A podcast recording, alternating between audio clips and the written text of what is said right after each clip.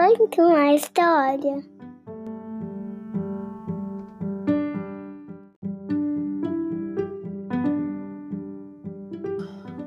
Olá, eu sou a Carla, seja bem-vindo ao podcast Conta uma História. O livro de hoje é de um macaquinho que percebe que se perdeu da sua mamãe na floresta.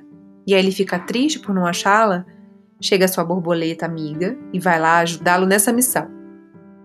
O livro se chama Macaco Danado, foi escrito por Julia Donaldson e Alexa Scheffler, traduzido por Gilda de Aquino e publicado pela editora Brinquebook.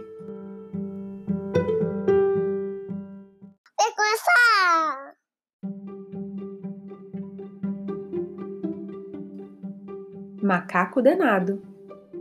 Ah, perdi minha mamãe. Ei, sossegue, macaquinho, não chore, disse a borboleta. Vamos procurá-la agora. De que tamanho ela é? Assim? Do meu? Não, o macaquinho exclamou.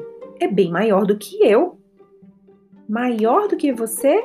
Então já sei onde encontrá-la. Venha, macaquinho, venha comigo, vamos achá-la. Não, não, não, borboleta, aquilo é um elefante. Minha mãe não é tão grande, não tem trombas nem presas afiadas, e suas patas não são tão pesadas. Quando enrola a cauda, fica bem elegante. Ah, ela enrola a cauda! Ah, então está bem perto. Vamos, macaquinho, agora é certo. Não, não, não, aquilo é uma cobra borboleta. Não se parece nem um pouquinho. Minha mãe não desliza pela floresta, nem põe ovos no ninho, e minha mãe tem mais pernas do que esta. Ah, peraí, são de pernas que estamos falando agora, estamos procurando. Então já sei onde ela está. Vamos? Não, não, não, aquilo é uma aranha borboleta. Minha mãe não tem esses pelos pretos, nem tem assim tantas patas. Ela prefere comer frutas a insetos e vive no topo das árvores, nas matas. Vive no topo das árvores. Ok, então é para já. Está bem em cima de você, olhe lá.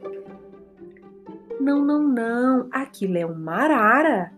Minha mãe não tem bico e sim nariz. Ela não berra, não grita e sabe o que diz. Não voa, pois não tem asas nem penas. Minha mãe pula e salta apenas. Ah, já sei, ela vive saltando. Então está pertinho, vamos andando, macaquinho. Não, não, não, aquilo é um sapo, borboleta. Poxa, borboleta, chega de brincadeira, não acha? Minha mãe não é verde e nem coacha, e ela não vive na lama. Pare de me enganar. Ela é marrom, peluda e gostosa de abraçar. Ah, peraí, marrom e peluda? Já sei onde está. Venha, macaquinho, venha comigo, vamos lá. Não, não, não, aquilo é um morcego, borboleta. Você está novamente enganada. Minha mãe não dorme assim pendurada e também não tem asas, já disse. Além disso, não é tão pequena. Ai, que tolice! Sua mãe não é tão pequena? Ah, deixe-me pensar. Hum, acho que ela está lá no rio a se banhar. Não, não, não, borboleta, aquele é um elefante novamente. Borboleta, preste atenção no que eu digo. Nenhuma dessas criaturas se parece comigo. Ah, mas você nunca me disse que deveriam se parecer. Ué, claro que não. Eu achei que você soubesse. Não poderia saber, sabe por quê? Eu lhe digo. Nenhum dos meus bebês filhotes se parece comigo.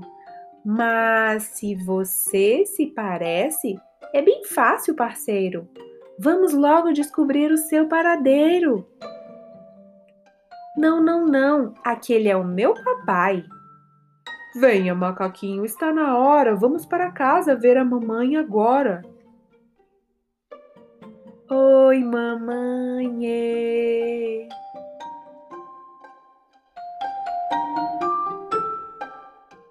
Tá acabando.